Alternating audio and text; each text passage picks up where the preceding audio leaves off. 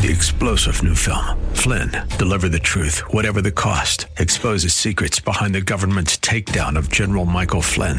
Flynn knew what the intel world had been up to. He ordered the first audit of the use of contractors. This set off alarm bells. He told the truth. He was the most dangerous person for Donald Trump to hire. They had to get rid of Flynn. Flynn, Deliver the Truth, Whatever the Cost. Available now. Watch it today. Go to SalemNow.com. SalemNow.com. Everyone likes to be a part of the winning team. And so when we ask the question, why church, it's easy to come up with the answer. Everybody wants to be a part of the winning team, as we'll see next.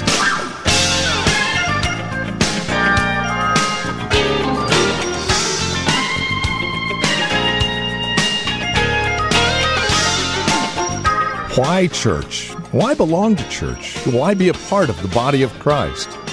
Well, one of the answers can be found here in Ephesians chapter 5, verses 22 and 23, where we see what God thinks of the church, why it's so important to Him. And to be a part of the church is to be a part of God's plan, which, as we all know, is a sure deal, the real deal. Welcome to Truth For Today with Pastor Phil Howard. From Valley Bible Church in Hercules, we're looking at the question, why church? The answer, out of Ephesians chapter 5. Here's Pastor Phil with today's program. Years ago when we were at the hall where we began, we had some kind of, we used to have family, we called them family business meetings, but sometimes business meetings could be all business and little family. There was some hot issue. I don't know what it was. And if you watch yourself, most of the issues you're fighting over today, give yourself a few years, you'll forget the issue. You'll forget the issue. Can't think of what the issue was, but I assumed it was going to be a hot issue. And I was afraid we'd be a divided church, whatever that issue was. And I just that night, I said, you know what? I think in those days, maybe a Phil Ross or something, he was better at Robert's Rules and Order. He would conduct the meeting. But I set a chair on the platform. I said, I know we have some hot issues we're going to discuss tonight, but I just want you to know the chairman of this meeting is the invisible Christ who sits in the chair. Don't say or do anything that contradicts him. He owns this place. He's the boss. Not the elders. Not the pastor. Not the pope. Jesus. And the only way we know what Jesus' authority is he has said some things that he's told us to follow. But let me ask you, do you live your life under the awareness that God has given you direction, given you guidance, giving you someone in the glory that knows how to get dumb sheep to the destination he has for you? He's the head. He's the brains of this outfit. He's the decision making. He doesn't need a vote. He's already won it. He's got the office by way of the grave and by way of resurrection. He is the boss of the church. You might belong to a church. He's not the boss. I'd recommend find another church. I wouldn't go to the church that I didn't think Jesus got his way. Now that doesn't mean he won't have a bunch of flawed sheep, because you all are flawed just like me.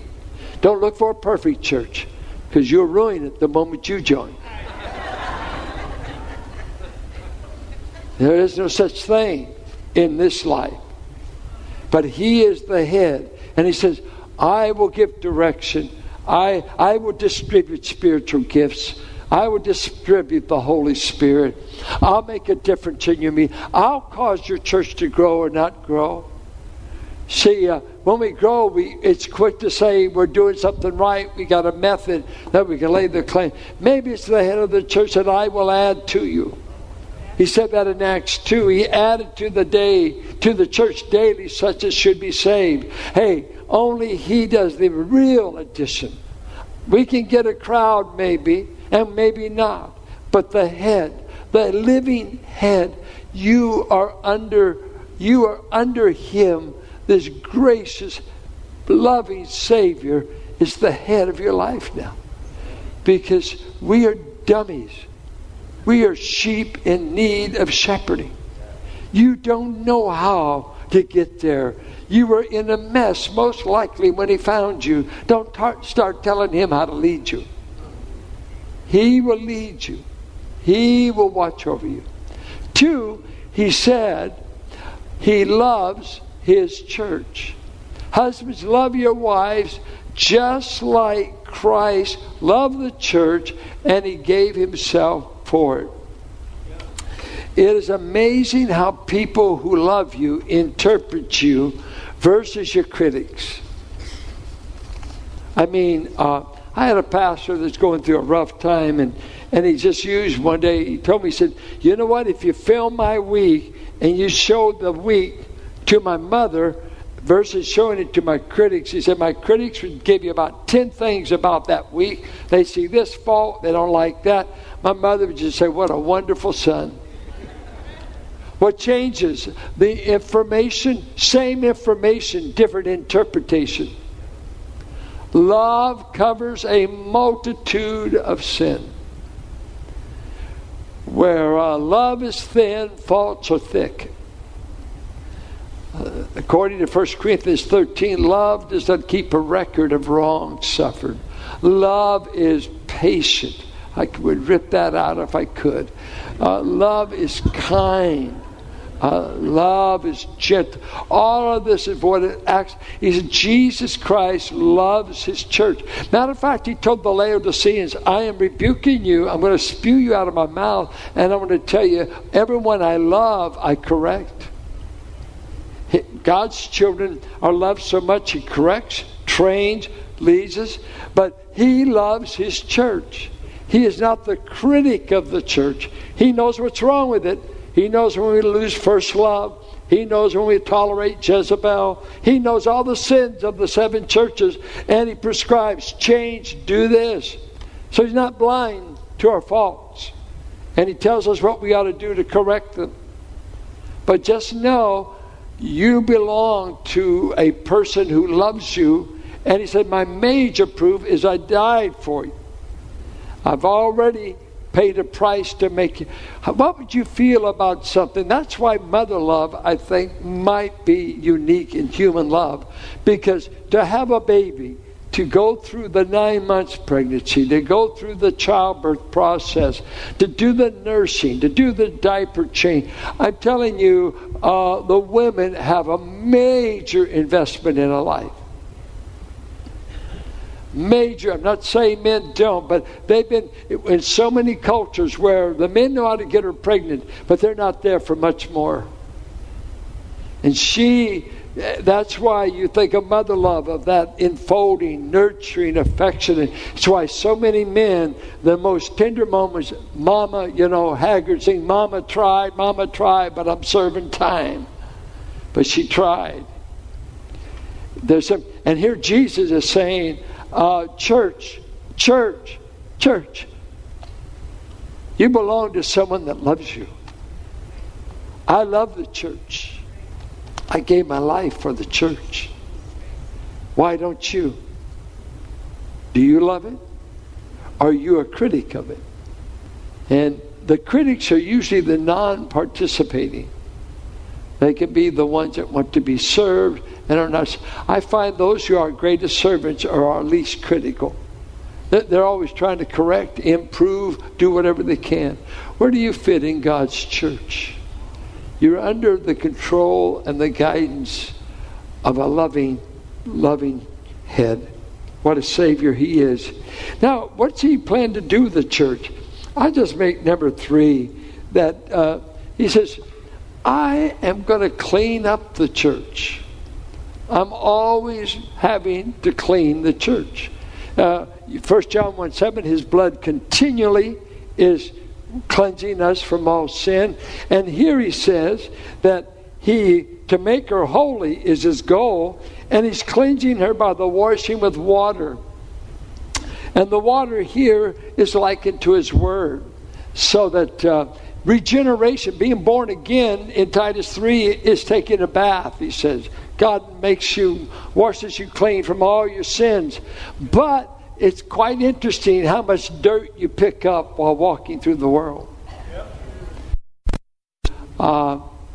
You remember Peter, he wanted the Lord to give him a bath, and the Lord knew he had a bath. So you don't need a bath, you just need your feet washed. Because your feet get dirty walking through this world. You need to be born again, but you will still get dirty in this world. You'll be around a lot of things that will soil, a lot of things that can poison the mind. The images are coming at us all the time. You're walking. I had a friend lived in India. He said the worst thing was having to always dodge human feces to get into his office. He said it was filthy where he lived. People used everywhere, every place they wanted was the restroom. So he said, just to manage hygiene and to get around to where, go to a place where there's no showers. Go to a place where there's no gutters. Go to a place where there's no public sanitation. In these cultures that Jesus started his church in, they were pretty dirty. Odors were bad. And he says, I'm taking a church, a people that I save, and I'm taking them out of idolatry. I'm taking them out of Judaism. I'm taking them from some dirty, dirty places. And one of the things I will do for my people is I will begin a cleansing project. Making them clean. I'll wash their mind. I'm going to wash their mouth out. I'm going to wash their morals. I'm going to wash their motives. I'm going to cleanse. I'm going to scrub. I'm going to scrub. I'm going to scrub. When we lived in the projects, I think I got a bath once a week. When there's 7 of us, that's a luxury. Just a tub, no showers. I don't know when I got. But I used to dread. I was a little guy. I'm 2nd grade, maybe 3rd.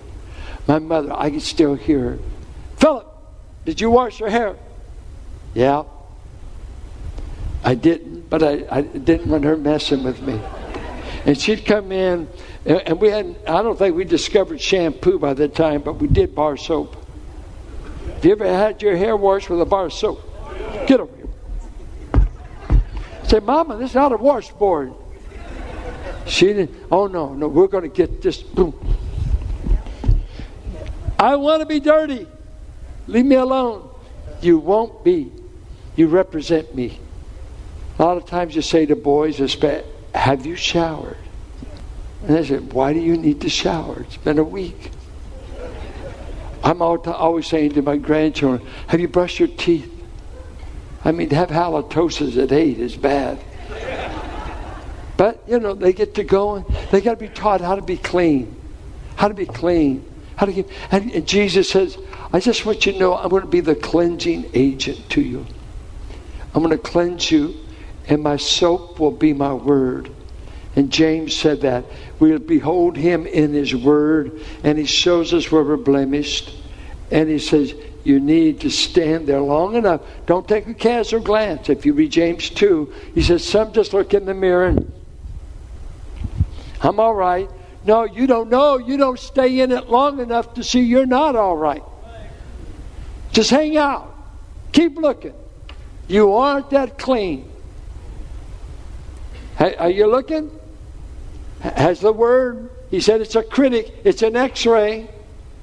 It's an x-ray. I just had a CT scan, put dye in me. Oh, yeah.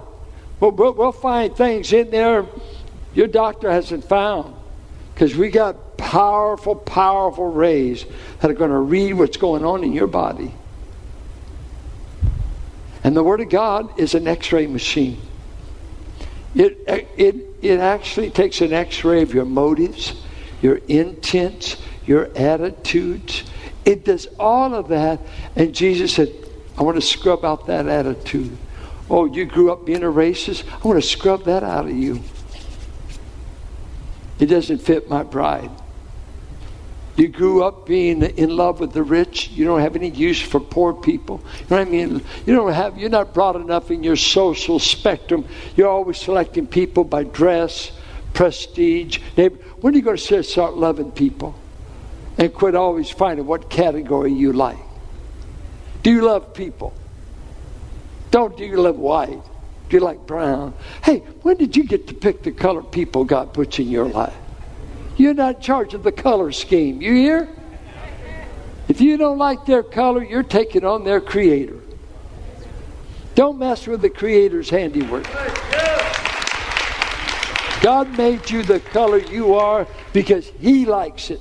It doesn't matter if anybody else does. And he wants his people to like what he likes. That's what he does when he cleanses us.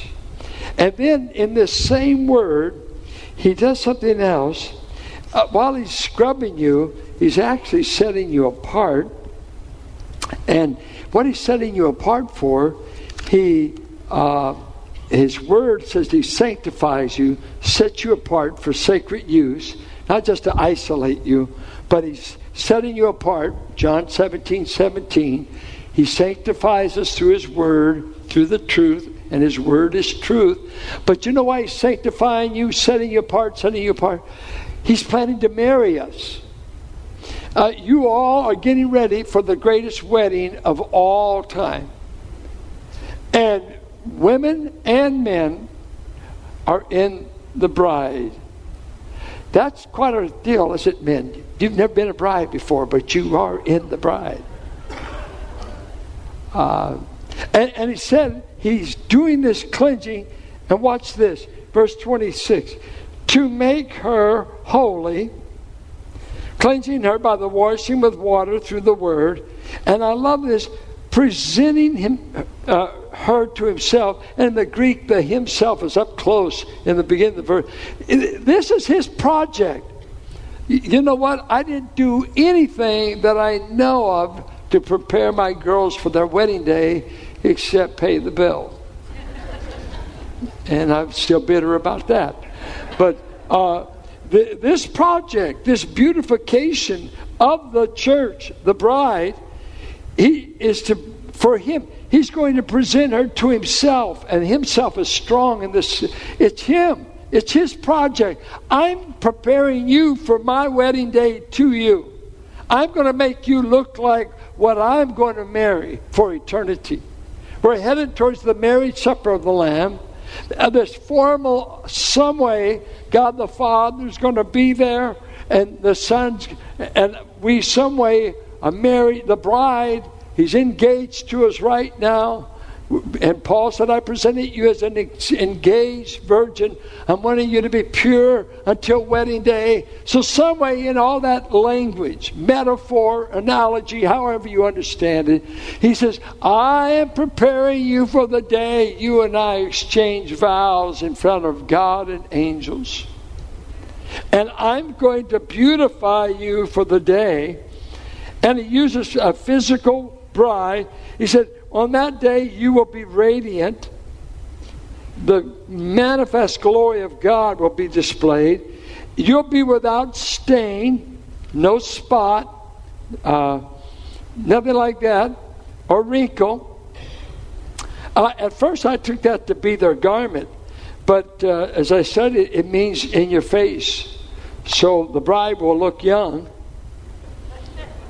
No wrinkles, no eyelids that need to be fixed, and there will be no other blemish, but you look holy and blameless. And what he's doing is using physical beauty to liken to what it will be morally and spiritually in his sight.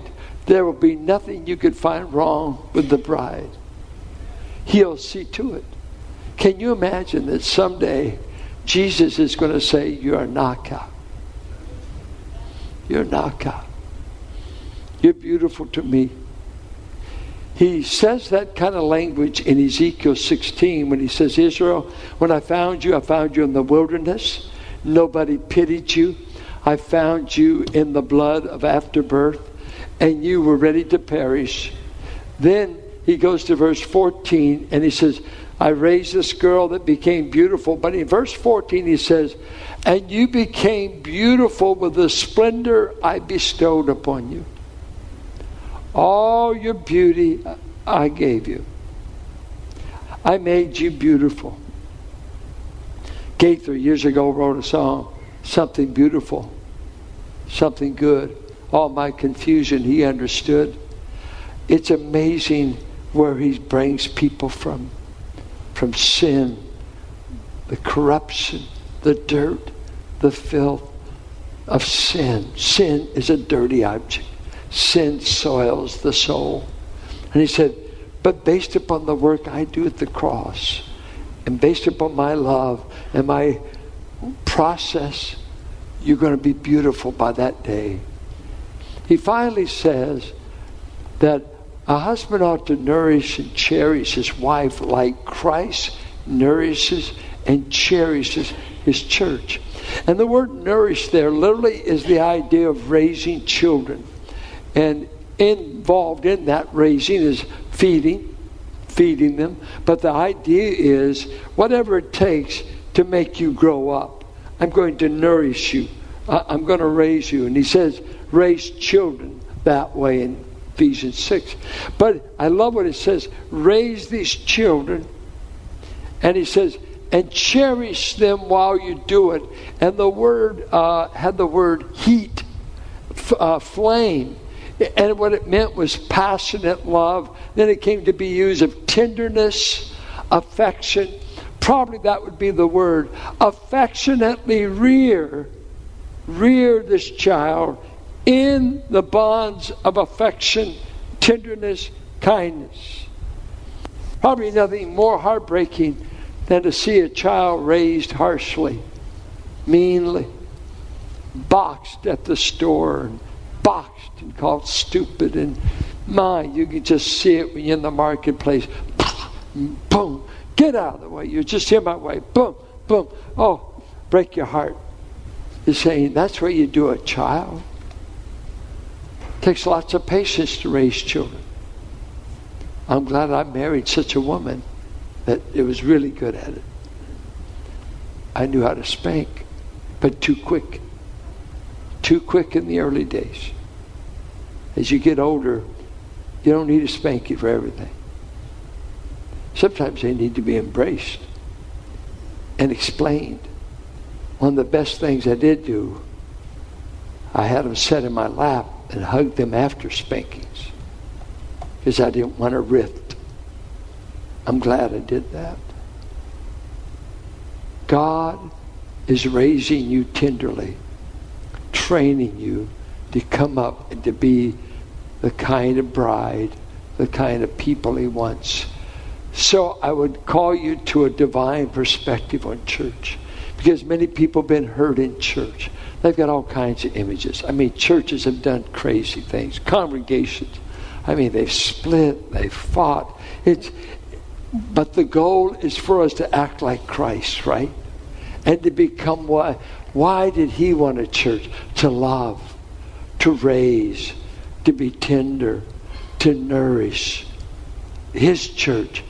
And what I'm hoping you'll find out in the weeks to come, what purpose and place he has planned for you in his church. In the people who belong to him, has he got a plan? And he definitely has a plan. And I would just say, when the church is going tough times, discipline maybe, all the tests that come to a family of believers, just like your personal life. We go through seasons. Remember, Christ loves the church, and he wants you to love it like him. Love it like him. Don't be bitter. Don't paint one group like him. You got to keep looking to Jesus. He is the perfect model. The rest of us are still imperfect. We're in process. Still in process. And with that, we come to the end of our time together here on Truth for Today, the ministry of Valley Bible Church here in Hercules with our teacher and pastor, Pastor Phil Howard. As we close out our program today, we would invite you to contact us. Let us know how the broadcast has encouraged you, has ministered to your walk and relationship with Christ. Now, there are a couple of ways that you can contact us. By phone, obviously the easiest, 855-833-9864. Again, simply call 855-833-9864. You can also write to us at 1511 M. Sycamore Avenue, Suite 278, Hercules, California. 94547 is the zip code. Now, the easiest way to get in touch with us would be through our website, truthfortodayradio.org. Now, as you stop by, you'll be able to drop us an email, but then take advantage of the many resource materials we have available, again, there at truthfortodayradio.org. You'll also be able to find out more about Valley Bible Church here in Hercules, who we are, what we believe, worship times, directions, and the like. Again, truthfortodayradio.org, or again, simply call 855-833-9864. Would you also bear in mind this radio broadcast is available through listener support? As you link arms with us financially, we are able to continue the ministry here on this radio station. So please consider that as you contact us. And then come back and join us next time for another broadcast of Truth for Today with Pastor Phil Howard. Blessed be the name of the Lord. Blessed be the name of the Lord. Blessed be the name of the Lord. Most High.